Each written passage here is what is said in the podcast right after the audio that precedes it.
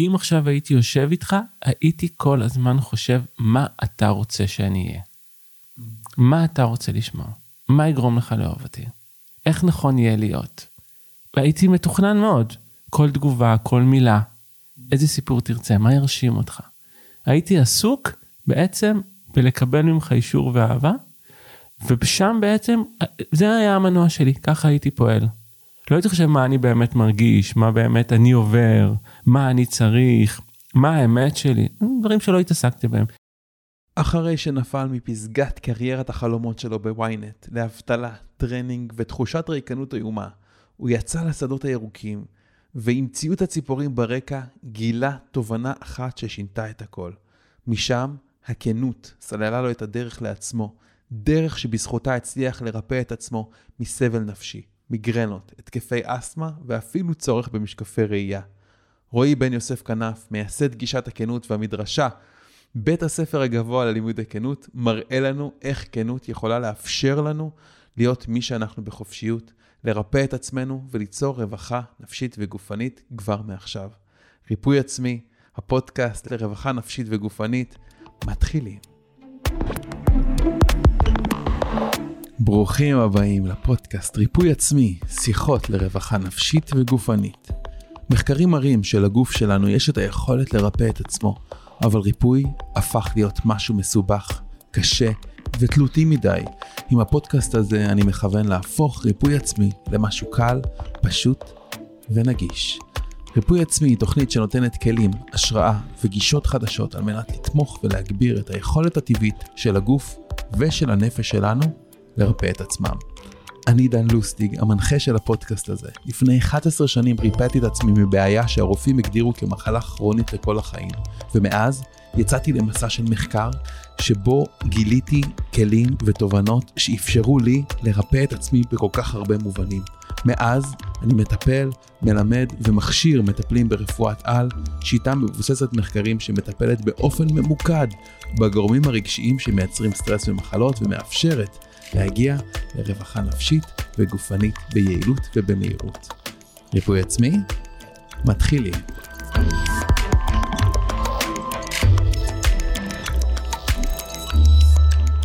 אז תגיד לי רועי, איזה, איזה דברים ריפאת באמצעות הכנות? אז אני, קודם כל בא לי להגיד שאני לא יודע להגיד שזה באמצעות הכנות, כן? אני יכול להגיד שהייתה לי אסתמה, הייתי משתמש במשאף כל לילה כמעט, לא הייתי יכול לצאת מהבית בלי משאף, תמיד היה לי משאף בתיק. אם היינו נגיד נוסעים לאנשהו והייתי שוכח את המשאף, היינו צריכים לנסוע לבית מרקחת או משהו באמצע הלילה לחפש תורן פתוח כדי לקנות את המשאף. לא הייתה לי התקפת אסתמה אולי 7-8 שנים, תדפוק על עץ בינתיים. תודה. Uh, היו לי מיגרנות, הייתי מזמין כדורים מארצות הברית מיוחדים, כי היו לי כאבי ראש ברמות מטורפות, חדר חשוך, לא יכול לשמוע אף אחד, סוגר את הדלת. לא הייתה לי מיגרנה שמונה שנים, תדפוק בבקשה על העץ. וזה פחד שזה יחזור, אתה יודע, אני מדבר על זה מחר בבוקר אני קיים מיגרנה ואסתמה. והייתי עם משקפיים. וואלה. פתאום באמצע החיים אה, כאב לי הראש והעיניים והלכתי לאופטימטריסט הוא אמר לי שאני צריך משקפיים. התחלתי להסתובב עם משקפיים. ולא ענדתי משקפיים גם איזה 8-9 שנים. לראייה מטווח רחוק? לראייה מטווח רחוק כן. משקפיים כאילו קלאסיות. וואו. כאילו מספר. ואז פתאום, זה יום אחד לא היית צריך יותר משקפיים? לא הייתי צריך יותר, משקפיים. זהו, התחלתי ללכת, המשקפיים עשו לי כאב ראש, הורדתי אותם, וזהו, לא היה לי משקפיים יותר, ואין לי משקפיים, אני לא צריך משקפיים, אני רואה מדהים. ברשותך נדפוק על הקרש. תדפוק, כן, בבקשה. אז אה, אה, אם תשאל אותי מה קרה בשנים האלה, אז כן, גיליתי גישה שנקראת כנות, התחלתי להיות בכנות, תכף אנחנו קצת נדבר על מה זה אומר. האם יש קשר בין שני הדברים?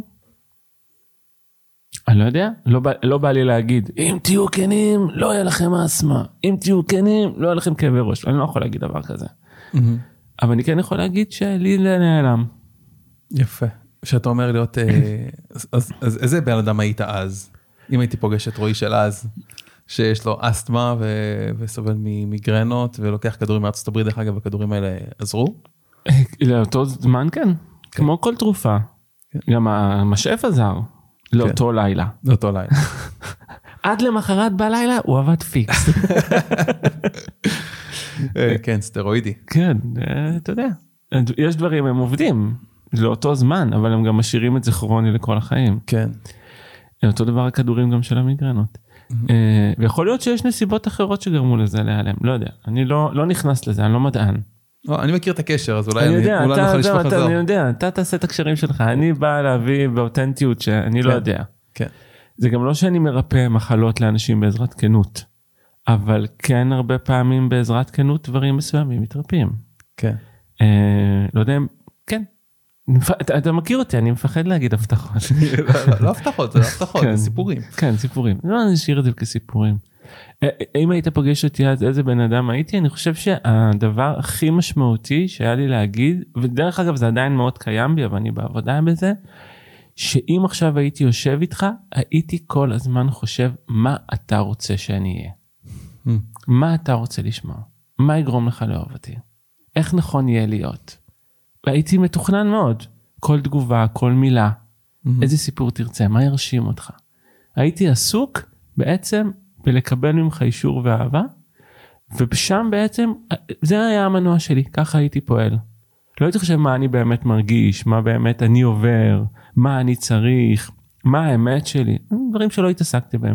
התעסקתי, ואני מבין את זה, הייתי מאוד זקוק לקבל אישור ואהבה, כמו כולנו, לגיטימי, טריוויאלי, אז כל הזמן הייתי עסוק בזה. איך אני נשמע, איך אני נראה, איך אני מדבר, איזה רושם אני יוצר, מה תחשוב עליי, איזה משפט יהיה הכי נכון להגיד עכשיו. זאת הייתה ההתעסקות שלי, שם שמתי את האנרגיה שלי. בעבודה שלי, בזוגיות שלי, עם חברים שלי, עם כו, כו, כו, כולם. מעטים האנשים שבאמת הצלחתי להביא איזושהי כנות מולם. וואו. אז אז שאתה אומר איך זה מרגיש לחיות ככה. קודם כל זה המון מאמץ. כן. וזה גם מדהים כי אתה אני מלך אני מלך אסטרטגיות כן? אני טוב. כן, היה לך אסטרטגיות טובות. כן אני עושה את זה טוב אני יודע לעשות את זה טוב. אני טוב בזה. אה, אבל זה באמת יוצר המון המון מאמץ מצד אחד ומצד שני זה כל הזמן יוצר איזושהי תקשורת פנימית.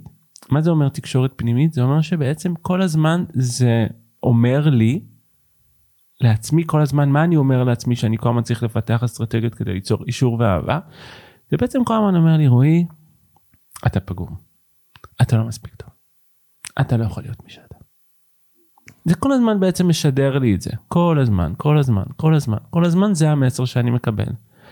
וזה גם באמת התודעה שחייתי בה בתודעה שחייתי אני עצלן ודחיין ושקרן ומניפולטיבי ואי אפשר לאהוב אותי וחרא בן אדם ובן זוג לא מספיק טוב וחבר לא מספיק טוב ועובד גרוע ויום אחד הם יגלו כולם את השקר הזה. אני זוכר שהייתי הולך לפסיכולוג שלי והייתי אומר לו הם יגלו יום אחד. הוא אבל נראה לי רועי שהם יודעים מי אתה לא נראה לי שזה עובד עליהם כל ה... יודע, לא לא אתה לא מבין אתה לא מבין יום אחד יגלו בעבודה מי אני באמת ואז יפטרו אותי ואף אחד לא ירצה להיות חבר שלי זאת אומרת זה התדר שחייתי פה זה זאת הייתה המחשבה שלי אז בשביל לשרוד אני כל הזמן בעצם נמצא באיזושהי עבודה אני כל הזמן במשחק. ומה מה, זה כאילו זה אומר שאתה מחזיק איזושהי תדמית כל הזמן. כל הזמן כל הזמן אני מכיר את המקום הזה. מי לא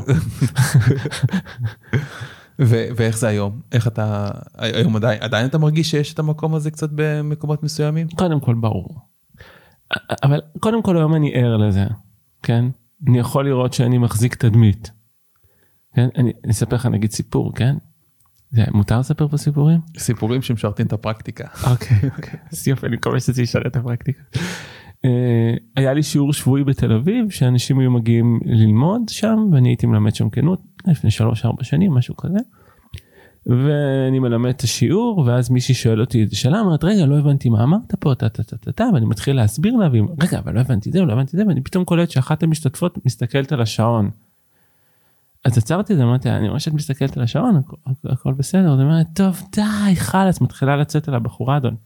את חופרת די כבר עם השאלות שלנו אכלת לנו את הראש. מה יש שם ואני מסתכל על כל הסיטואציה אני אומר רגע רגע עצרו. אני לא הייתי כנה איתכם. היא שאלה אותי שאלה, לא ידעתי את התשובה. התביישתי שלא תחשבו שאני חכם שיודע הכל, ובינתיים אני, זה שמזיין את השכל, היא קולטת שאני מבלבל את השכל. אז היא ממשיכה לשאול עוד שאלות כי זה לא מסתדר לה, ובינתיים כל הקבוצה עכשיו שונאת אותה, שבתכל'ס זה אני שלא הסכמתי לבוא ולהגיד אין לי מושג מה ששאלת אותי לא הבנתי את השאלה לא הבנתי מה אמרתי אין לי תשובה. לא זוכר בכלל מה אמרתי. לא יודע מה את רוצה אני לא יודע מה אמרתי אני לא תמיד יודע כן אבל ההסכמה רגע להיות במקום של רגע אני מורה אני מלמד אני חייב לדעת הכל חייב להחזיק את התדמית הזאתי. ופתאום כאילו אתה יודע להגיד את זה. אה. יואו נכון אני לא צריך אני לא יודע אין לי מושג לא יודע מה אמרתי. וואו. זה כאילו נשימה נורא נורא משמעותית לקחת. זה, אז זה נגיד מקום שאתה מחזיק, זה קורה לי מלא. אני קולט את עצמי פתאום מחזיק את התדמית ישר אני רגע רגע רגע רגע רגע זאת הייתה תדמית אני מאוד מתנצל אני לוקח את זה אחורה כי אני רוצה לשדר לעצמי זה לא בשבילם זה לא בקטע מוסרי. אני רוצה לשדר לעצמי חבר'ה מותר לי להיות אני ולא אכפת לי אם אני אצליח ואם יהיה לי כסף ואם תאהבו אותי יותר חשוב לי לשדר לעצמי שמותר לי להיות אני זה, זה הכי חשוב לי כרגע. איזה מתנה גדולה בטח באותו שיעור. כן זה זה גם ריפוי וגם כולם נקראו כן. מצחוק וזה אחרי זה אף אחד לא בא לשיעורים סתם. העסק שלי קרס אחרי זה סתם סתם. כולם הגיעו גם בשבוע אחרי זה. גדול. וואו איזה... היה לי גם היה לי אה, לפני כמה זמן גוגל פנו אליי שאני אעשה להם אה, הרצאה. סדנה. יפה גוגל. תודה כן. אני אומר יפה לגוגל שמביאים אותך. ברור ברור שהמחמאה זה אומר משהו ממש טוב על גוגל. לגמרי. ולפני הפגישה איתם אה, פתאום הייתי כזה בחוסר ביטחון כזה גוגל. זה האלוהים גוגל. גוגל כאילו זה האלוהים וכבודם ובעצמו. אמרתי טוב אני אחביא את הקוקו. אני אעשה אותו כזה נמוך שאם שבפגישה זה היה בזום שבפגישה היא תראה אותי והיא תראה שאני שאני שאני שאני ילד טוב. שאני מנסרים שהיא תיקח אותי שהיא תראה שאני בסדר שאני כמו שצריך חיפש אישור ואהבה. אז רגע לפני הפגישה אמרתי לא רוצה לא רוצה עשיתי את הקוקו פה. קוקו ממטרה אני קורא לזה. נכנסנו לפגישה אישה מהממת מדהימה באמת וואו איזה אנשים מדהימים יש בעולם. והתחלנו לעשות את השיחה ודיברנו. ואז במהלך השיחה היא אומרת לי אמ- היא שיתפה אותי במה היא צריכה שם ופה שם וזה. ואז סיפרתי לה את יודעת אני באתי להסתיר את הקוקו לפני הפגישה. וכי אמרתי שכאילו אמרתי אתם גוגל וזה אני חייב לעשות רושם וזה באתי להסתיר אותו. וברגע האחרון בחרתי שלא כדי לשדר לעצמי שמותר לי להיות מי שאני זאת אומרת עוד פעם זה מחזיר אותי אליי. יכול להיות שאחרי הפגישה הזאת זה לא היה- היא הייתה אומרת לא רוצה אותו מהמם. וזה היה בסדר. מותר לה לא לרצות אותי. אבל אני רוצה לרצות אותי. מרתק. הכי חשוב לי שאני ארצה אותי. ואיך היא הגיבה? לא, היא שם וואו מדהימה. היא בחרה להביא כנות. בגוגל. כן זה כבר מראה את ה... איפה היא. הרמה, כן, כן. איפה היא נמצאת. יפה. עוד לא הייתה את הסדנה אני אספר אחרי זה איך זה היה. בקרוב. יש לי יש לי שאלה אליך. שאל אותי. אה, אז אומרים אתה אומר ש, שאחד מהתרגולים שעוזרים לך לרפא את עצמך או להרגיש במקום שקט נפשי עם עצמך זה המקום שאתה מאבחן מתי אתה פועל מתוך תדמית ומתי אתה משחרר את התדמית. כן, אני קורא לזה תנועה למען. תנועה. למען. מתי אני עושה תנועה למען, מתי אני כנה עם הלמען שלי ומתי אני עושה תנועה לשמה. זה ההגדרות המקצועיות שלי. אתה יכול להסביר אותם רגע? כן, זאת אומרת, האם, עכשיו נגיד, אם אני אומר משהו, כן, אז אני שואל את עצמי, נגיד, עכשיו אני מספר את הסיפור על גוגל, אז אני שואל את עצמי, רגע, סיפרתי את הסיפור הזה כדי שיחשבו שאני מי שישמע, כן. אז עשיתי את זה למען. סיפרתי את הסיפור הזה כי הוא באמת היה רלוונטי, מדהים. אם סיפרתי את זה למען, בא לי להגיד את הלמען הזה. יו, דן, רציתי שתחשוב שאני מי שישמע. אוקיי. זאת אומרת, יש שם איזשהו... אני מספר סיפור עכשיו כדי שתחשבי שאני מי ישמע שתוכלי לתפוס ממני כדי שיהיה לי יותר אה, כן, אני, פאסון בשיחה. בדיוק, אני מתחיל לשים את ה... אני, שם לב ללמענים שלי ואתה שם, מתקשר אותם. ואני מתקשר אותם.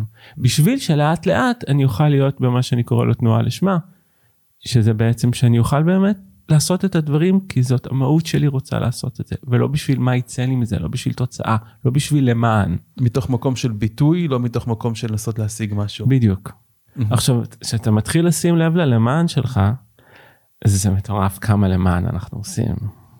וואו, זה מטורף. מלא. מטורף כל הזמן עם הילדים עם הבת זוג בביזנס ברור. ואני רוצה להיות שקוף עם זה שוב אני אזכיר לא כי זה יותר מוסרי כי אני רוצה לשדר לי שהצרכים שלי והרגשות שלי ומי שאני זה ממש ממש בסדר. אבל אתה יודע, היום אנחנו חיים בעולם שהתדמית שלנו זה משהו שנחוצה לנו מאוד. יש לי מורה שקוראים לו אברהם, אברהם ליפשיץ, והוא הוא אמר שלפני כמה אלפי שנים, או מאות שנים אפילו, אתה נולדת למשפחה, נולדת ל... ל... אבא שלך היה טוחן קמח, אז אתה יודע שאתה אתה הולך להיות טוחן קמח, אמא שלך הייתה, אבא שלך היה אופה, היית יודע שאתה הולך, אתה בן משפחה של אופים או של איכרים או של... וזה מה שאתה הולך לעשות, זאת אומרת, נולדנו עם המעמד החברתי שלנו, נולדנו עם התדמית שלנו, נולדנו לתוך תדמית, לא היינו צריכים לבנות אחת. והיום בעולם שלנו, אנחנו חיים בעולם שיש בו כל כך הרבה אפשרויות, שאין באמת מגבלה למי שאתה יכול להיות, אתה לא מגיע, המעמדים הסוציו-אקונומיים הם לא כמו שהיו פה לפני 100 שנה או 200 שנה. והיום אנחנו באיזשהו מקום נדרשים לבנות איזושהי תדמית כזאתי בשביל עצמנו כדי שנוכל, לא יודע, אולי אפילו להשתלב, אולי אפילו לקבל משמעות בחברה, אולי לקבל הערכה, להיות חלק מ... לשדר סמכות. תדמית היא חלק בלתי נפרד מהחיים שלנו, אם אתה חושב שאפשר לחיות בלי תדמית או איך, איך אתה רואה את זה? יש הבדל בין לבנות תדמית לבין זה שאני מי שאני ונוצרת לי מזה תדמית. Mm. אני חושב שזה אני חושב שזה ההבדל לפעמים רואים את זה על אומנים שהם מגיעים ויש את מי שהם והם מביאים איזה משהו ואז אתה רואה שמנסים להתחיל לבנות להם תדמית על הדבר שהם הביאו ואז הם פתאום נעלמים. כן. כן אתה מכיר את, את, את, את הז'אנריות כן, הזאת? כן. יכול להיות שנוצרת לי תדמית. אני לא אני אני לא לא בזה. Mm. אני במה למען שלי אם אני עכשיו עושה משהו אם אני עכשיו באתי היום עם ג'קט נכון. כן. אחד היפים. תודה, זה אבא שלי קנה לי. אתה יכול להשאיר אותו פה בדרך כלל. הייתי יכול אם זה היה לא אבא שלי היה קונה לי אותו. באתי היום עם ג'קט. אם הייתי בא בבוקר ואומר אני שם את הג'קט עכשיו כדי שאני אראה יותר מכובד. כן? משמע אני אומר לעצמי עכשיו אתה כמו שאתה לא מספיק מכובד. אז אוקיי אולי באתי ונראיתי מכובד אבל יצאתי בתחושה שלא מכובד. כי בסוף שידרתי לעצמי אתה לא באמת מכובד אתה צריך את הג'קט כדי להיות מכובד. כן.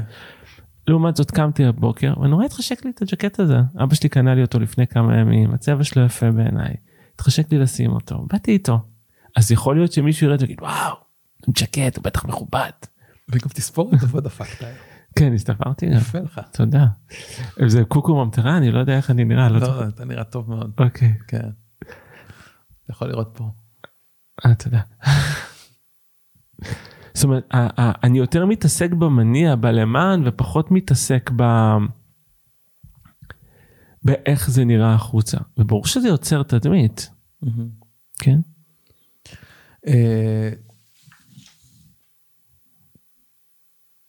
תגיד, אז אתה בעצם עברת תהליך של, אה, שבו הבנת שאתה חי בתוך מקום של, אה, של תדמיות בחיים שלך, זאת אומרת, ולשאת תדמית זה דבר שיש לו, לו משקל, אתה צריך כל פעם להתאמץ ומלא מלא מאמץ, mm-hmm. והמאמץ הזה מייצר סטרס, והסטרס הזה מייצר מחלות ובעיות גופניות ופיזיות, ו, ואתה עברת איזשהו תהליך ש, ש, שהפכת להיות בן אדם יותר כן, איך אתה קורא לתהליך הזה? כן, הפכת להיות יותר כנה, יותר מחובר לעצמך, יותר... כן, יותר כנה, יותר... שוב, זה בדברים הכי קטנים, כן? אני, אני, אנחנו מדברים, אז רצות לי כל מיני דוגמאות. נגיד, אני יושב באוטו, מחכה לבת דודה שלי, שהיא הולנדית וכזאת, היא בימאית בהולנד וזה, וכזה, אני מחזיק ממנה, באמת עליה גם. Mm-hmm. ואני יושב באוטו, מחכה לה, ואני כזה בטלפון גולש באינסטגרם ושומע גלגלצ. ואז אני אומר אני אחליף ל-88 FM ואני אחליף את ה... אני אסגור את הטלפון רגע לפני שהיא נכנסת. שתראה שם 88 כן בדיוק אז אני כזה כל הנה הנה הנה זה הנה זה הנה זה. הנה ההחזקה הזאת הנה הסיפור הזה הנה זה בדברים הכי קטנים. איפה איפה תתן לנו דוגמאות כאלה בזוגיות ברור איפה איפה איפה את פוגשים תדמיות כאלה. אתה יודע בזוגיות זה נורא פשוט כן אני יכול לשבת uh, בערב. ואז דריה האישה הכי מהממת בעולם שלי. נכון, היא באמת מהממת, נכון, אני אוהב אותה מאוד. גם אני. והיא נגיד אה, עושה לי וואטסאפ, אה, בוא, לש... בוא, בוא, בוא למעלה. ואין לי רשות לכתוב, אה, היום כבר יש, אבל אין רשות לכתוב לא בא לי. בא לי עוד לשבת בסלון, אז מה אני אגיד? יש לי כמה דברים שאני רוצה לסיים. נכון. הנה, תדמית. הנה, משהו קטן, אין לי רשות. כי אני לא רוצה לפגוע. כן. לפגוע? אוקיי. אם אני רוצה זמן לעצמי זה לפגוע. מדהים, לא? נכון, אה? איזה נורא זה. איזה זה. אוטומטי זה. כן, לא, אם אני רוצה זמן לעצמי זה ממש לפגוע. זה נורא פוגע. לגמרי. כן. אה, ואיפה בהורות נגיד פוגשים מקומות כאלה? אתה יוצא לך לפגוש. בהורות, וואו, זה זה מלא. אחד המקומות. אנשים כל כך רוצים מתוך אהבה לתת לילד שלהם דמות חזקה, לא נשברת, היא תמיד יודעת, היא החלטית. בואו, ואז זה יוצר איזשהו ריחוק זה כזה, כי הילד- הילד קולט שזה לא אמיתי, הוא קולט שזה תדמית, מעריכים את זה מקילומטרים. זה גם לפעמים אנשים צריכים לא להיות עם הילדים שלהם, "אה, סוף כל סוף שבוע בלי הילדים, אני יכול להיות מי שאני. כן? זאת אומרת, הילדים הופכים להיות כמו עבודה. זה כמו לקום בבוקר לעבודה. כי אתה מחזיק תדמית, אה? אני מחזיק את לשאת כן, צריך. להחזיק, זה כבד. כבד, כבד, כבד, כבד, חוסם. את הנשמה שלך מביטוי. חוסם את הכל. חסימה מטורפת, התדמיות. וגם כל הזמן התשדורת הזאת, מה זה אומר? אסור שהילדים שלי יראו אותי חלש. מה זה אומר? מה שאני לא בסדר, שאני פגום כשאני חלש. אתה עכשיו בקורונה, הייתי חולה קורונה כמובן. מי לא? איך היה טוב? היה וואו. ממליץ. קורונה עם שוט קשה? קטן לא. של אה, אדוויל. היה קשה? היה קשוח? אה, פיזית לא, רגשית מאוד. בגלל מה הבידודים וה... לא, מה- מה בגלל? אה, שזה? בעיניי מחלה של הנפש. מחלת נפש בעיניי. היא מחלה שתוקפת את הנפש. ומה המסקנות שלך לגבי התהליך שלך? אני התפרקתי ברמות באמת, אני... אה, כולנו היינו חולים, כן?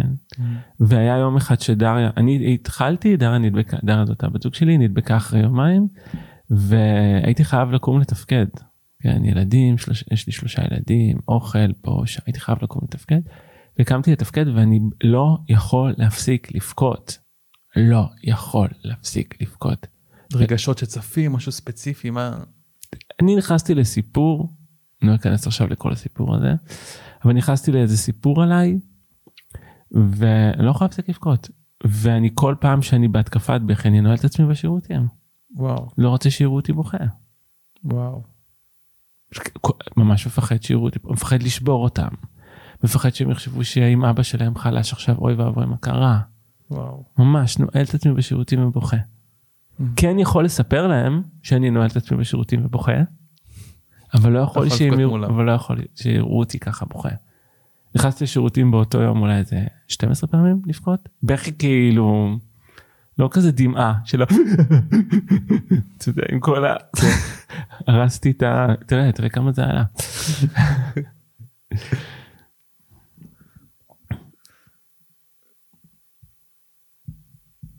תכתוב מה אתה כותב.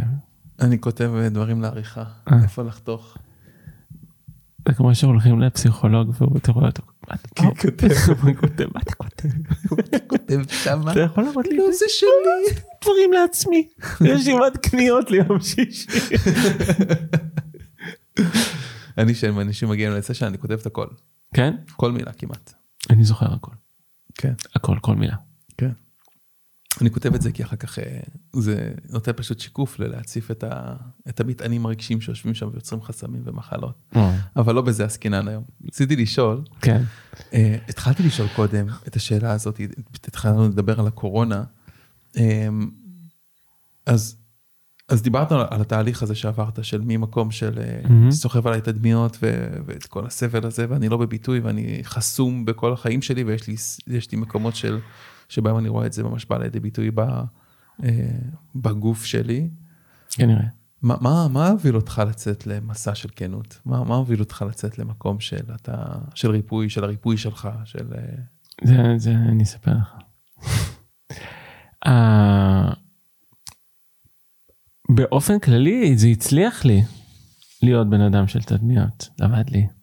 עשיתי את זה טוב, אמרתי לך את זה, אני טוב. כן. כן. והגעתי לתפקיד מאוד בכיר, עם רכב חברה, ועובדים. בוויינט, לא? כן. וכיבדו אותי, והיו לי חברים מפורסמים, כל מה שצריך, כביכול, כן. ואז עשיתי איזשהו מהלך אסטרטגי לא כל כך אה, נכון כביכול, אחרי המהלך האסטרטגי הכי נכון שעשיתי, קיבלתי עבודה במקום אחר, עזבתי את ynet, וכמה ימים לפני שהתחלתי את העבודה הזאת הוא הודיע לי שהוא לא לוקח אותי בסוף. עכשיו בעולם התקשורת זה כאילו זה כיסאות, זה משחק הכיסאות. עזב את הכיסא בלי שיש לך כיסא לא בטוח שתמצא כיסא אחר. כן זהו. אתם זוכרים את המשחק הזה, אתה זוכר את המשחק הזה? ש... כן, זה משחק נורא. כן. משחק של חוסר שייכות. אה לא שייך. נגמרה המוזיקה, לא מצאת מקום אין לך לשבת. מקום טוב, ביי תמות. אז אז זה מצ- לא היה לי מקום לשבת ונגמרה המוזיקה. ופתאום כאילו ממישהו מאוד מכובד. זהו, נשארתי בלי מקום לשבת. נשארת בלי מקום לשבת. כן, וכמישהו שהתדמית שלו מאוד חשובה לו, מי כאילו, פש, איזה תותח אתה, הפכתי להיות, אה, מסכן רועי, מובטל, אין לו עבודה. פתאום כל מה ש... הרי ההגדרה שלי הייתה התפקיד שלי, זה, זה, זה החזיק לי את כל הערך. היית אז נשוי עם ילדים? הייתי נשוי עם שני ילדים ו- ואחת בדרך, שלישית בדרך. מהמם. ואתה בלי עבודה. ואני בלי עבודה, ו- וזה לא עבודה, כמו הגדרת תפקיד. מי אני בעולם כאילו אם אין מי לי אני מקצוע. בעולם? כן, מה, זה כאילו, כל הערך שלי זה הטייטל שלי. Mhm. זה טייטל שלי, זה, זה, מי שיש לו טייטל, מי שמקשיב לפודקאסט והוא, והוא, והוא, והוא מנהל מחלקה, סמנכ"ל של, קריאייטיב של, לא משנה מה. מטפל ב... זה, כן, ה title הוא כל מה שאתה. כן. ה title שלך הוא מי שאתה. לקחו לי את ה title שלי. מי אני בלי ה title? אין כלום. ממש נכנסתי לאיזשהו דיפרסיה עמוקה, טרנינג, ישן פתאום באמצע היום, 12 בצהריים, שוכב במיטה כזה עם פרצוף אה, בוהה, וזה לקח אותי לאיזושהי קרקעית. אז אני מחייך בגלל הטרנינג. טרנינג תכלת זה כזה. כאילו תיאר את כל הסיטואציה, אמרת מילה אחת שתיארה את הסיטואציה. כן, זה כי זה באמת, זה, זה, זה באמת אתה, אתה, אתה, אתה שם, אהה. אתה שם, אתה שם, אתה שם, אתה מתקלח פעם ביומיים, אתה יודע. ו... אבל הייתי צריך לפגוש את המקום הזה רגע. כן. מי אני בלי התדמית? מי אני? מי אני? מי אני בלי הטייטלים שלי? ויצאתי למסע של המון שיחות עם עצמי, המון שיחות עם חבר טוב, המון טיולים בשדות, המון שיחות עם אלוהים. ונפלה לי שם איזושהי הבנה שהיא אולי נשמעת obvious, אבל לי הייתה שינוי מאוד מאוד משמעותי. שהבנתי שהמחשבות שלי הן לא האמת. זה הבנה שקשה לתאר את, את הגודל שלה. אמ. למה היא כזאת משמעותית? כי פתאום התחלתי לקלוט שכל הדברים שאני חושב על עצמי, שאני עצלן ודחיין ולא מספיק טוב ושקרן וזה וזה וזה וזה, הם רק מחשבות שלי. וזה לא האמת. אמ. וואו. זה אני, קשה לתאר, את, זה, אפשר להקשיב לזה, אבל זה מקום שהוא רוחני וגופני. זה רגע של גילוי אדיר. זה רגע של גילוי שאין לתאר, נוצרת פתאום הפרדה שבה בעצם נוצר אלמנט חדש בתוכך. אתה עולה רמת תודעה, אתה יוצא מתוך המוח שלך. בדיוק, אתה כבר לא המוח שלך. בדיוק. אתה עובר להיות מתבונן במחשבות שלך ואתה פתאום יכול להתחיל שאלות זה עליהן. רגע קסום. ראיתי, ראיתי, יצא לי, כי אני, עברנו תהליכי התפתחות, מעבירים תהליכי התפתחות. נכון. לראות אנשים ברגע שהם קולטים את הרגע הזה, פתאום, לפעמים לוקח כמה ימים עד שהאסימון הזה נופל, אבל ברגע שהאסימון הזה נופל, אין דרך חזרה, התעוררת. זהו, התעוררת, בדיוק. מהמם. זה, זה, זה באמת רגע שהוא מדהים ולכן אני גם כל כך אוהב תודעה, אני כל כך אוהב עבודה עם תודעה, כי זה בעיניי עבודה ברמה הגבוהה ביותר. והיכולת פתאום להסתכל ולהתחיל לשאול. ואז פתאום מתחילות השאלות, למה אני קורא לעצמי עצלן? למה אני קורא לעצמי דחיין? למה אני יורד על עצמי? למה אני מדבר לעצמי בצורה שאני מדבר לעצמי? זהו. התחיל מסע. רק, רק ההטלת ספק הזאתי במשהו שראית כאמת מוחלטת, כי הסתכלת עליו דרך המחשבות שלך. כן? ובאותו רגע שאתה מבין, רגע, אני זה לא המחשבות שלי, אז אם אני חושב ככה, אולי אני, אולי אני יכול להטיל, להתחיל להטיל ספק. זה, זה כמו שלפעמים אנשים אומרים לי, לא, אתה לא מבין, זה מי שאני. אז אנחנו תמיד, הם- אחד מהשיעורי בית אחרי השיעור של ה- זה בפרואקטיב, אחד כן. מהשיעורים זה שיעורי בית, זה לשאול האומנם. אחרי כל פעם שאתה אומר כן. משפט כזה, מוצא את עצמך אומר משפט כזה, האומנם. כן, להטיל נכון, ספק, נכון. שים שם סימן שאלה, לא נכון. סימן קריאה. בדיוק, זה מי שאני. זה- מי ש... יש לך מחשבה כזאת שזה מי שאתה, נכון? אבל זאת רק מחשבה. חקרת אותה פעם? מהמם. עשית איתה איזושהי עבודה פעם? וזה באמת התחיל לשלוח אותי למסע שבו פתאום קלטתי שאני מתבייש בי. אני אלים אליי. אני במערכת יחסים מתעללת עם עצמי. ושזאת לא האמת, ושאני יכול לעשות אחרת, אני יכול לחשוב אחרת, אני יכול להתנהג אחרת, אני יכול להחליף מחשבות במחשבות אחרות, וואו, יש פה עולם שלם לשחק בו. וואו. וזה באמת מוציא אותי פתאום לדרך חדשה. זה מציא, מת, התחיל להוציא אותי לדרך חדשה. הרגשת שפתאום תפיסת המציאות שלך, משהו מתחיל להתפרק, משהו מתחיל להשתנות? חווית את זה ככה? לפעמים אנשים חווים את המקום הזה כפתאום... אני חוויתי אחרי זה שלוש שנים של אושר שאין לתאר. כן. וואו, הייתי מאושר. מהמם. זה כאילו יצאתי לחופשי מקשר מתעלל, ממש ככה. הייתי חופשי, פתאום הייתי כזה, וואו, אולי אני חכם, אולי אני חרוץ, אולי אני מדהים, אולי... רגע, וואו, יכול להיות שאני מלא דברים, יואו, כאילו קיבלתי את עצמי במתנה. הסתובבתי 30 ומשהו שנה עם מחשבות נוראיות על עצמי. שהיו נראות לי שהם האמת המוחלטת. וואו, מדהים. ואז התחלתי באמת לחקור. התחלתי לחקור ולחקור ולחקור. תמיד הייתי חוקר, אבל פתאום קיבלתי כלי חקירה חדש, מטורף. והתחלתי לפתח את הגישה של הכנות, שבאמת היא גישה שחוקרת. וחוקרת בדיוק את הדברים האלה. יפה. וזה סתם מגיע למסקנות מדהימות, אתה יודע, אני אתן לך סתם דוגמה. אני לפני השנה יורד על עצמי. טקס הלקאה עצמית? טקס הלקאה עצמית, מקסים כזה, חמודי, איפה הייתי חרא היום? איפה הייתי לא מספיק טוב? אני מכיר טקסים כאלה. תקסים, זה מדהים, זה מקסים.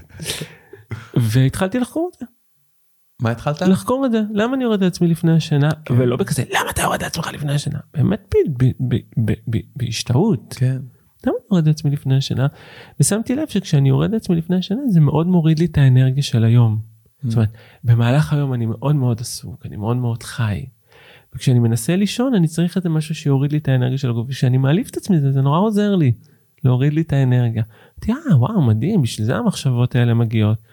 יש לי דרך אחרת להוריד לי את האנרגיה של היום, אולי נשימות, אולי ליטוף עצמי, אולי יש מחשבות אחרות שעוזרות לי, פתאום נפתחו לי מלא אופציות. מהמם. כי ברגע שהבנתי למה אני עושה את זה, או כמו שאני אוהב להגיד, איך זה אוהב אותי שאני עושה את זה, אז קודם כל יש לי שלווה, אה כן, אני ארד על עצמי קצת, כן? אה, נכנסתי למיטה, אני מלא, אני ארד על עצמי קצת, ותכף יירגע, קודם כל יש לי כן, ארד על עצמי. כן. אז- אז רק טקטיקה. וגם פתאום אני יכול לחפש אולי אלטרנטיבות אחרות להרגיע את הגוף שלי. שהן לא בהכרח בדרך הזאת. נגיד בגישה של הכנות אני קורא לזה רווח גוף. אני הרבה פעמים שואל, מה הרווח גוף במחשבות האלה? הרווח גוף זה שאני נרגע יותר. כן, נרגע. הרווח הוא בכלל לא שכלי, הוא גופני. כן. יש לי חיבור, הדבקה כזאת, בין מחשבות מורידות להרגעת הגוף. ומצאת דרך אחרת? כן, בטח. אז לשתף אותנו? אה, כמו שאמרתי קודם, הרבה נשימות, ליטיפ, נשימות. אה, ליטופים שלי את עצמי, גם איזשהו מקום שבא ואומר, אני ארגע בקצב שלי, למה אני צריך כן. לה, לה, להגביר את ההירגעות עכשיו? אה, אוקיי, אז אני עדיין עם אנרגיה מאוד גבוהה, תכף היא לאט לאט תשקע, אין צורך להתאמץ מזה. לא צריך לקום כשכיר מחר בשמונה בבוקר. אין לי ילדים קטנים. בסדר, אז זה ייקח שעה. כן. לא 20 דקות כמו עם מחשבות מורידות. ואם היית חושב לעצמך נגיד מחשבה כמו איזה איזה דברים כן השגתי היום מה הצלחתי היום כאילו לבוא בכיוון ההפוך, חושב שזה היה יכול גם כן להרגיע אותך? לא, זה מעיר אותי. מעיר אותך? כן, מרגש אותי, זה ועושה לי מלא רעיונות, אני מתחיל לכתוב דברים בטלפון. דופמין, משחרר כן, דופמין. כן, כן. מבין? דרך אגב, אני חייב לשתף איתך משהו. ש- המקום הזה שאמרת שכאילו פתאום רצית למצוא, מצאת את עצמך בלי התדמית, בלי הטייטל, ואמרת שיש, שיש לנו איזה צורך כזה. אני ממש מרגיש שלפעמים יש לנו צורך כזה, להיות במקום שמוצא את עצמנו מחדש בלי התדמית שלנו. Mhm. ואני רואה את זה עליי. אני אה, עכשיו אה, יצאתי אה, כבר, כבר הרבה זמן עם, ה, עם, ה, עם כל הנושא של רפואת על החוצה. נכון. ו- ולימדתי ועברתי ועשיתי וזה ופתאום אני קולט שסביב הדבר הזה נוצרה לי המון המון תדמית. כאילו פתאום וואי זה, זה מצליח ופתאום זה כיף ופתאום וואו. I'm a savior ופתאום יש סיפורי הצלחות ופתאום זה ופתאום אני רואה שהדבר הזה שואב אותי ולוקח אותי. וממקום שכאילו אני כל כך שמח לעשות את הדבר הזה פתאום אני כאילו מוצא שאני הולך לאיבוד. ואז אני חייב לארגן לעצמי איזה יום יומיים טרנינג. אמיתי, יום שכאילו, או יומיים שאני אני מרגיש שאני פשוט נשבר בהם. משהו שם נשבר, לא רוצה יותר, לא, לא יכול לראות את הדבר הזה, כי אני... ואתה יודע שאתה עכשיו מסביר את זה במילים, אני גם מבין הרבה יותר טוב את התהליך שאני עובר במקום הזה. של וואלה, אני צריך רגע למצוא את עצמי שנייה אחת בלי התדמית הזאת של אה, מורה לרפואת על, או מטפל על, או וואטאבר. נכון. אני צריך כאילו למצוא, למצוא שוב את דן. כי באיזשהו מקום, אה, ואני שואל את עצמי, האם יש מקום, דרך, מה, מה הדרך המאוזנת, איך אני יכול גם כן להצליח בעולם, וגם כן להרגיש שאני מגשים בביטוי, שאני גם בביטוי, ואני גם מגשים את הרצונות שלי, וגם מגשים את החלומות שלי, וגם מרגיש שאני מגשים משהו גדול בעולם, ועושה דברים חשובים וטובים. בלי לבנות סביב הדבר הזה תדמית וזהות, כאילו איך אפשר למצוא איזה אה, איזון נכון למקום הזה, כן. זה, זה, זה, זה, יש שני דברים בא לי להגיד לך, זה הדבר הראשון שבא לי להגיד לך, זה שמת לב כמה אני זהיר? כאילו לא באתי ואמרתי, כן, הכנות ריפאה למה אני כזה זהיר? כי אתה לא רוצה להבטיח. כי אני לא רוצה ליצור תדמית. אני לא רוצה, לא מעוניין בזה. לא מעוניין אחרי זה להיות זה שמרפא אנשים מאסמה. אה, אני גם לא מרפא אנשים, לא. אני- אני מראה לאנשים איך לא, לרפא לא, את עצמם. לא, לא, לא, לא כן, אומר את זה, אה, כן, אה, בתחילת הדרך עשיתי כזה, אמרתי משפטים כאלה, טעות גדולה. לא אומר את זה למולך, כן. אומר את זה כאילו, אני לא, אני לא רוצה, לא מעוניין, כי אני לא רוצה להיות. עוד פעם בתדמית. כן. והדבר השני שאני למדתי בשנתיים האחרונות שהיו באמת הפכו אותי מכל כיוון אפשרי כן. בקטע טוב מהמם. וגם לפעמים קטע כואב. שנתיים קורונה כאילו, אתה מתכוון. הקורונה ו... והדברים שעברתי לצידה, כן. כן? לא הכל היה קשור אליה. מהמם. אמ, שמתי לב שלמען, זה גם למען טוב. מהמם. למען לעזור לאנשים, למען לעשות טוב, למען להפיץ אור, זה גם למען. לא רוצה גם את זה. לא רוצה למען, לא טוב ולא רע. אתה מכיר את זה? אבל אני רק רציתי לעזור לך, רק רציתי שיהיה לך יותר טוב. נכון? אתה מכיר? כן. לא למען טוב ולא למען רע. אין למען, איך אמרת לשם? לשמה. לשמה. כן, אני רוצה לעשות את הדבר כי זה מה שהלב שלי רוצה לעשות. מהמם. אני לא יודע, זה עושה טוב, זה לא עושה טוב, זה נכון, זה לא עושה... כשמתחילים לדבר איתי ואומרים לי, כן, נביא את הכנות, תחשוב כמה אנשים אתה יכול לרפא עם זה. לא רוצה לחשוב כמה אנשים רוצה לרפא את זה. רוצה עכשיו, זה עושה לי טוב, נעים לי, זה מה שאני רוצה לעשות, זה מה שהלב שלי אומר, מספיק לי. מהמם. אבל אנחנו זה קצת מרגיז כזה אפילו כן, להגיד את זה. זה מרגיז כזה, זה כי אנחנו כזה חיים. במציאות כזאת, שאתה משלם חשבונות ויש לך כסף להכניס, ואתה יודע שאתה צריך, ש, שיש משמעות למהלכים שלך ולצעדים שלך ול, ולדברים שאתה אומר, ואז אתה, מתוך המקום הזה של הצורך ושל ההישרדות ושל עכשיו צריך, לפעמים אנחנו, הביטוי שלנו יכול ללכת לאיבוד. כי אם עכשיו מה שבא לי לעשות זה לשבת על הפסנתר כל היום ולנגן, ואני לא מוזיקאי, כן? יש לי ימים כאלה. כן, אני, אני לא חושב אבל שאני עשיתי אתמול פוסט שעשיתי מה ההבדל בין אה, מצאתי מונח ב... אני מאוד אוהב את הפוסטים שלך. תודה. אם יש מישהו שלא. מצאתי מונח משל חב"ד שנקרא מעבד לשליח. התחבר לי פיקס. ועשיתי רגע איזושהי עבודה עם עצמי של ניתוח וחקירה והתחברות על מה ההבדל בין עבד לשליח. כן. מבחינתי אני לא עושה מה שבא לי. זה לא עניין של בא לי. אני עושה מה שהלב שלי מבקש ממני לעשות. אני עושה את רצון הלב שלי. זה לא בא לי. או איזה הבדל אדיר. זה... ההבדל הזה בין מה בא לי למה הלב שלי מבקש לעשות. כן. זה לא בא לי, אני לא אומר כן בא לי, לא, זה לא עניין של בא לי. מה מה זה בא לי? בא לי עכשיו כאילו, לא יודע. כמו שאתה אומר, בא לי לשבת כל היום לנגן הפסנתר. כן. כן. אבל זה לא מה שהלב שלי מבקש. כן, זה, אני עושה מה שהלב שלי מבקש ואני גם לא יודע תמיד מה, הרבה פעמים אני שואל את אלוהים בלילה, אני אומר לו, תגיד אלוהים, תגיד לי את האמת, אני עושה טוב בעולם? זה טוב מה שאני עושה? הוא אומר לי, זה לא עניינך, תעשה מה שאני אומר לך. ואז מה אתה אומר לו? אוקיי, טוב, צודק. אשכרה. כן, כן. ציפיתי שתגיד לא אני אעשה מה שאני רוצה. לא, אני אעשה מה לא- שהלב שלי מבקש.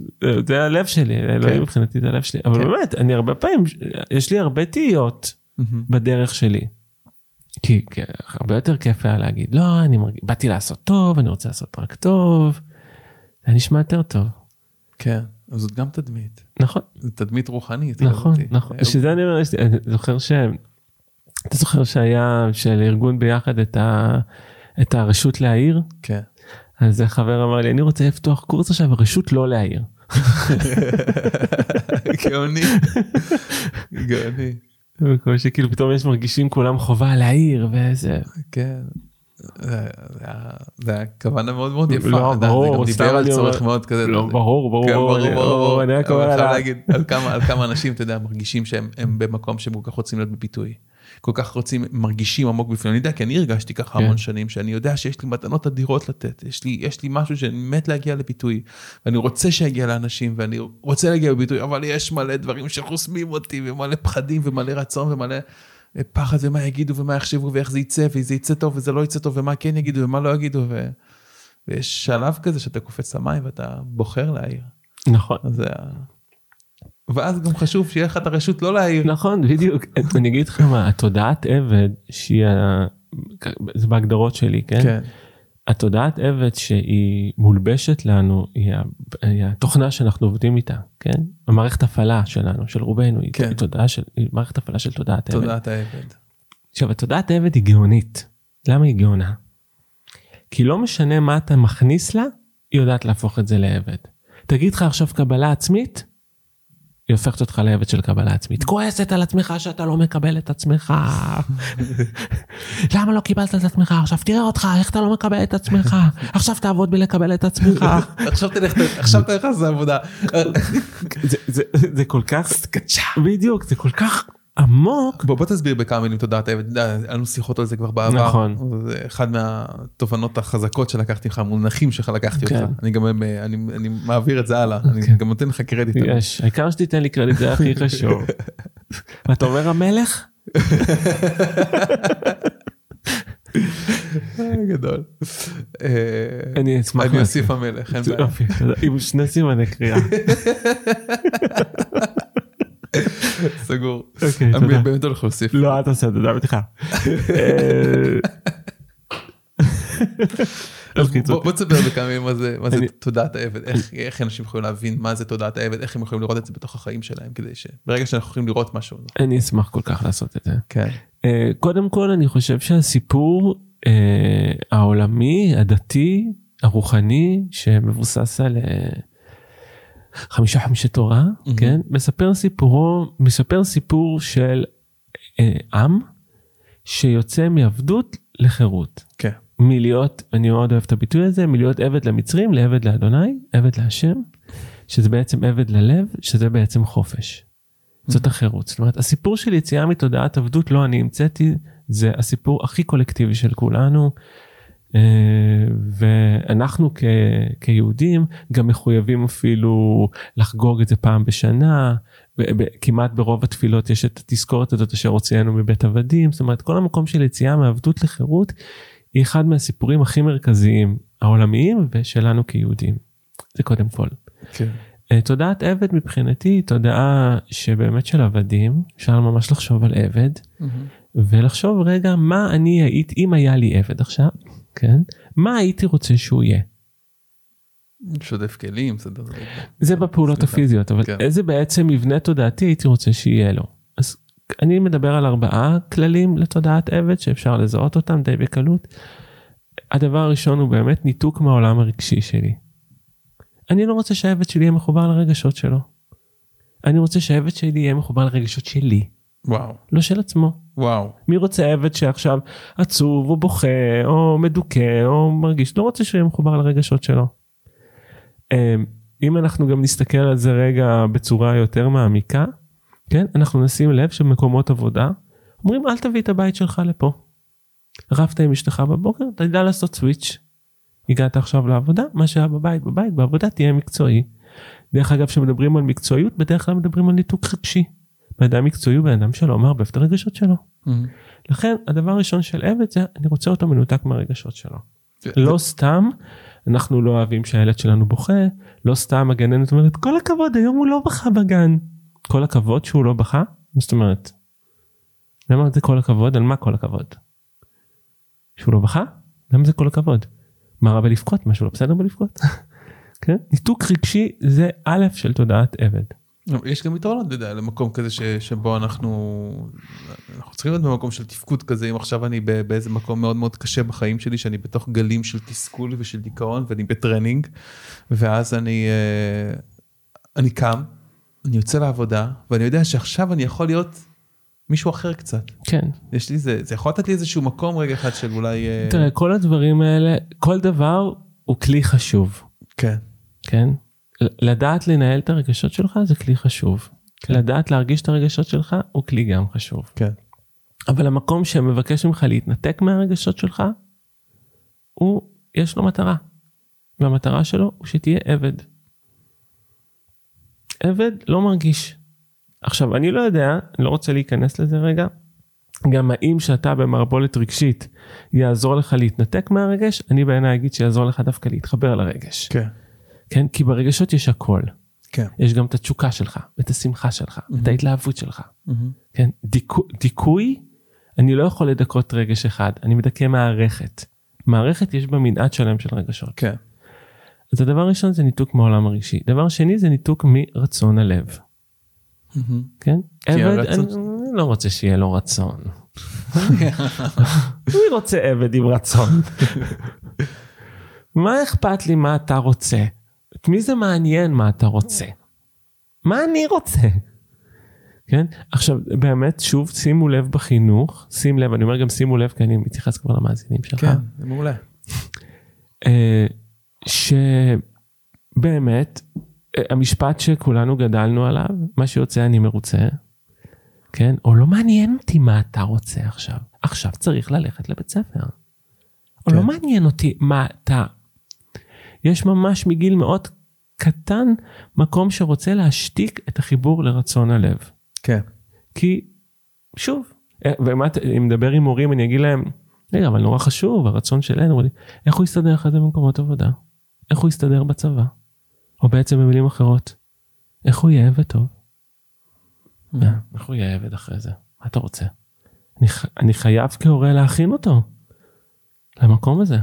אתה יודע, דיברנו על זה גם בעבר. נכון. זה, אני כל כך מתחבר למה שאתה אומר. ויחד עם זאת, יש בי גם קול שאומר, וואלה, היום בבוקר, אתמול, היום הוא רצה ללכת לגן, הבן שלי. הוא, הוא, לא, הוא לא רוצה תמיד ללכת לגן, הוא רוצה להישאר בבית. ו- ולא מתאים שיישאר בבית, אנחנו עובדים, אנחנו פה, אנחנו שם, הוא ילד בן שלוש. וואו. אז אנחנו, אני אומר לו, אני, אני מבין את הרגשות שלו, ואני יכול להבין, ואנחנו מדברים איתו על זה, ו... אבל לא תמיד הוא רוצה ללכת לגן, אבל בסוף הוא הולך. בסדר גמור. אני לא, אני לא נכנס לזה, אני פשוט שואל, כן. האם באמת גן חמישה ימים בשבוע? אתה יודע, יש לי כן. שאלות, אני גם, תראה, השאלות שאני שואל, הן שאלות שלא בהכרח, לא בהכרח מחר בבוקר אני יכול לעשות את השינוי שלהם, כן. כן? אבל אני כן יכול לראות איפה אני כן יכול לעשות את השינוי שלהם. כן. איפה אני כן יכול לתת מקום לרצון של הילד. כן. הרבה פעמים ההורים באים ואומרים לי, הילד לא מקשיב ללא שלי. אני שואל אותו, אתם מקשיבים ללא שלו? אתה יודע, דיברנו על זה, על הדברים האלה. כן. נכון, נכון. אה, יש שם מקום, אני רדיקלי, אני מביא את המקום הרדיקלי שלי, כן? כל אחד שימצא את ה... את המקום שלו. כן, את המניפסט שלו, לשים את עצמו על הסקאלה איפה שבא לו לשים את זה. הדרך, הדרך, דרך אגב, שמצאנו ללכת לגן, זה כן למצוא את הרצון שלו. ברור. הוא רוצה לקום בבוקר וללכת להרוג אורקים. כן, אפשר לעשות קצת סיפורים על אורקים. אז הוא, אז כאילו בבוקר הולכים להרוג אורקים מחוץ לגן, הוא לוקח את החרב שלו, הוא לוקח את הקשת שלו, הוא הורג אורקים מחוץ לגן. מצאתם את הרצון כן. היותר עמוק של זה והתחברתם אליו, כן. שזה אחת הדרכים המדהימות לעשות את זה, כן. כן. לא רוצה רגע להיכנס כי כל אחד מהדברים האלה זה כן, זה לפתוח פה. זה קורס. כן. כן. Uh, הדבר השלישי שמייצג עבד, וברור שזה קלאסי, מערכות יחסים לא שוויוניות. מהמם. אתה לא שווה, אתה פחות. אני מחליט עליך. כן, אנחנו לא שווים. החברה שלנו מגיל מאוד קטן מחנכת אותנו, הורה מעל ילד, מורה מעל ילד, גננת מעל ילד, בוס מעל עובד, מפקד מעל פקוד. כן. חוסר שוויוניות. דרך אגב, הרבה מאוד ארגונים, כן, מתחילים להתחיל לעבוד בגישות אחרות, היררכיות שונות. אה, מערכת יחסים לא שוויונית זה כמובן אתה חייב להכין את העבד כן. שידע שיש לו אדון. אני, יש לי איזה תמונה כזאת שהיום בעולם, לפחות ברוב המקומות, בחלק גדול מהמקומות כבר, אין את המקום הזה כל כך של כאילו, אני בוס אז אני מחליט, אלא יש יותר עבודה של שיתוף פעולה ועין לעין, כאילו. אני רואה את זה יותר ויותר, לא תמיד בכל מקום אני מניח, אבל. אה, זה, זה מגיע, נכון. זה מגיע, אנשים זה כבר לא נכון. קונים את השיט הישן הזה. נכון ועדיין עדיין התודעה שלנו היא, היא, היא התודעה אנחנו מדברים הרי על ארבעה כללים תודעתיים כן. של מערכת ההפעלה של עבד. תודעה שלנו בדרך כלל תמקם כמעט כל בן אדם שאתה פוגש הוא מעליי ומתחתיי. מהמם. כן? אתה תיפגש עכשיו, אתה, אתה, אתה מראיין פה בפודקאסט מורה, רגע המורה הזה הוא בליגה שלי, הוא מעל הליגה שלי, הוא מתחת לליגה שלי, המוח אוטומטי, סטטוס. כן, אנחנו- ישר מחלקת את החלוקה הזאת. כן. אם הוא מעליך אתה תתנהג בצורה מסוימת, אם אתה חושב שהוא מתחתיך אתה תתנהג בצורה אחרת. כן. כן? אתה מגיע למקום קודם רגע מי הקובע? אני, אתה, זה ביולוגית אצלנו במוח, יש לנו חלק שלם במוח שאחראי על זה. התודעת עבד משתמשת בדברים ביולוגיים, משתמשת ברצון באישור באהבה, היא משתמשת במקום ההיררכי הלהקתי, כן. משתמשת במקומות ביולוגיים אבל היא לוקחת אותם לצ- לצרכיה, כן. כן? אז אמרנו אה, לסגור את הלב שלי, ניתוק רגשי, ניתוק רגשי, ניתוק מהרצון של הלב שלי, נכון, הדבר מערכת יחסים לא שוויונית, מערכת יחסים לא שוויונית, והדבר הרביעי זה תנועה משכר ועונש. איך אני אזיז עבד? הוא לא רוצה לשטוף את הכלים, נכון? הוא לא רוצה עכשיו, זה לא הרצון שלו לשטוף כלים. כן, אז יש לי שתי אופציות, או שאני אגיד לו אם תשטוף את הכלים תקבל ארוחת ערב, תנועה למען, כן, או שאני אגיד לו אם לא תשטוף את הכלים, אני אפוצץ אותך במכות. ובעצם זה השיח הפנימי שלנו bad dog good dog, או שאני מדהים ומהמם וכל הכבוד לי וחסיתי את זה, או שאני אידיוט ומטומטם ולא מספיק ולא ראוי וחסר ערך. כן? זאת אומרת השיח הפנימי של הלקאה עצמית או הילול עצמי, כן? הם שניהם מגיעים בעצם תנועה שהיא מתוך התודעת אבל. וואי זה כל כך מוטמע בנו, כן, זה זה- חזק בתוך החיים שלנו, זה המקור מוטיבציה הכי חזק שלנו, זה המערכת. הפעלה שלנו נכון? נכון? ותגיד לי שאלה אליך, אז אז נגיד המקום, בוא נדבר על הכלל הרביעי, כאילו על... אה, שכר? ועונש. שכר ועונש. כן, תנועה מתוך שכר ועונש. תנועה מתוך שכר ועונש. אז היום בחיים הבוגרים שלנו אנחנו יודעים טוב אני לא לגמרי רוצה ללכת לעבודה אבל אני יודע שאני הולך לעבודה כי אני לא רוצה להגיע למצב שבו לא נכנס לי כסף ואז אני מקבל טלפונים מהבנק ואז אני מהמם. מרגיש חוסר ביטחון בלשמור בלתמוך במשפחה שלי או בילדים שלי או אני הולך לעבודה כי אני רוצה לקבל את המשכורת הזאת בסוף החודש. מתי שאנחנו יוצאים מהפרדיגמה הזאת מה הופכת להיות המוטיבציה מה יכולה להיות המוטיבציה שלנו. אני, אני קודם כל רוצה להגיד משהו שחשוב לי להגיד. אני לא מלמד מעבדות לחירות. כן. זה, אני לא מאמין שאתה אתה יודע בסיפור של אה, יציאת מצרים אף אחד מהיוצאים ממצרים לא נכנס לארץ ישראל. כל מי שהיה עבד מת בדרך כולל משה רבינו מהמם. ומי שנכנס הוא בעצם אה, חדש. הדור החדש. כי הש... ידעתי את זה. כן. כי השינוי התודעתי הוא, הוא שינוי שלארץ ישראל לא יכלו להיכנס. הם רצ- היו צריכים להיכנס אנשים שנולדו כבר חופשיים. לכן אני לא מלמד מעבדות לחירות, אני מלמד מעבדות לכנות. זה תקרת הזכוכית שלי. מהמם. כן? יש רגעים שבהם אני מצליח גם למדוד כנות או להרגיש כנות, אה, חירות, אבל אני מלמד מעבדות לכנות. אני קודם כל רוצה להיות בהכרה של המקום שלי. ולכן אני אומר, אני לא, אני לא מזמין עכשיו אנשים לצאת מ- מכאן לכאן, אבל אני רוצה לדעת שעכשיו אני מנותק מהרגע שלי. מהמם. אני רוצה לדעת שעשיתי עכשיו תנועה למען. אני רוצה לדעת זה רצון הלב שלי ואני מפחד ללכת ולהגשים אותו. כן. אני רוצה לדעת עכשיו אני לא בשוויוניות. אני רוצה להיות בהכרה כנה עם המערכת התפעולית שלי. משם הרבה פעמים נוצרת תנועה עדינה קדימה. זה מעבר לא פשוט, 40 שנה הם הלכו במדבר במעבר הזה, כן? וגם הוציאו אותם, תחשוב, מהכל. מדבר, אוכלים מן, אמרו שזה היה טעים, לא? כן, אבל זה, זה, זה, זה לא סתם. כן. ניתקו אותם מכל הצרכים, אין להם, הם, אין חקלאות, אני לא יכול לגדל משהו. תקופה שאני רק סומך על הבורא. זה, זה סיפור, הוא עמוק כן, ברמות כן, שאין כן. לתאר, ככל שאני מעמיק בו ביותר וחוקר בו יותר, כן. אז אני מגלה שם עוד ועוד ועוד עולמות נסתרים. אבל באמת התנועה הזאת עם העבדות לכנות היא השלב הראשון בעיניי, שלב ביניים אני קורא לו. תדע מה הלמען שלך, תדע למה אתה פועל, תדע מה התדמית שלך, תדע של מה אתה עבד, תדע איפה אתה לא שוויוני, תדע איפה אתה לא מסכים להרגיש, תדע איפה אתה לא מקשיב לרצון הלב שלך. משם כבר תגיע תנועה חדשה, בזמנה. יפה, יפה, אני חושב שוואו, זה נותן מלא מלא הבנה ומלא מלא פרספקטיבה. ווואי, איזה כלים מדהימים קיבלנו פה היום, רועי. יש, תודה. אני רוצה להודות לך על ה... כל הידע הזה והתוכן הזה והנוכחות שלך והמילים החמות והלב שלך והכנות שלך וכמה זה כיף לראות את הדרך שאתה עושה וכמה זה השראה גם בשבילי. אני יודע שאני באופן אישי נתרם המון מהכנות שלך בחיים שלי ומהכנות שאני לומד ממך בחיים שלי. תודה רבה. אני רוצה להודות על זה תודה אחי יקר. ומקווה שאולי יצא לנו בקרוב לעשות איזה שיחה כזאת שוב. אמן. יאללה, תודה רבה. באהבה. אה, מי שרוצה ללמוד ממך או לשמוע עוד, אה, אז אני קודם כל אמליץ להיכנס לפייסבוק, רועי בן יוסף כנף, נכון. אה, למצוא בפייסבוק ולעקוב, מהמם. אה, לקרוא את הפוסטים שלך, הם מרגשים ומאמינים ומלמדים, ומה מה עוד אפשר, יש לכם שיעור שבועי, נכון? ויש לי שיעור שבועי אה, כל יום שלישי. אה, אנחנו פותחים מדרשה כרגע, שאפשר ללמוד שם הורות, זוגיות ועסקים. יש לי סדנה שנקראת מעבדות לכנות, סדנה שמדברת על עבודה בעשר רמות הדואה, סדנה מטורפת. אה, וזהו, נשמע מדהים. תודה, תודה רבה רועי, בבקשה. להתראות. ביי.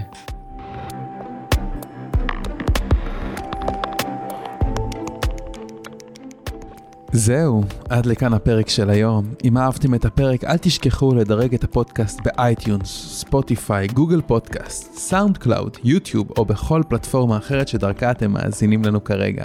תוכלו למצוא באתר הפודקאסט selfheal.co.il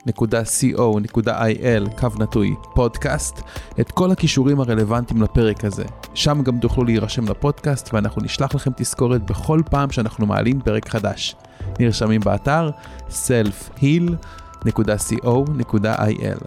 אני מזמין אתכם לכתוב לי תגובות, מה אהבתם, את מי תרצו לשמוע בפרקים הבאים, או כל הערה והערה אחרת שיש לכם. מוזמנים לשלוח לי ישירות למייל דן שטרודל selfheal.co.il או בפייסבוק שלי facebook.com קו נטוי רפואת על. אם אהבתם את הפרק הזה, אל תשאירו את כל הטוב הזה רק לעצמכם. בטוח שיש לכם חברים שרוצים גם לרפא את עצמם. שתפו אותם ושלחו להם את הפרק הזה. ומילה אחרונה אבל חשובה, אם קיבלתם השראה מהפודקאסט ואתם מרגישים יותר רווחה נפשית וגופנית, החלטתם שאתם רוצים לרפא את עצמכם או להוביל תהליכי ריפוי, ואתם רוצים ומוכנים לעשות את מה שצריך כדי לגרום לזה לקרות, אני מזמין אתכם לבדוק את תהליכי העומק וההכשרות המקצועיות שלנו באתר selfheal.co.il. אני דן לוסטיג, שמח שהאזנתם לפרק, ונשתמע בפרק הבא.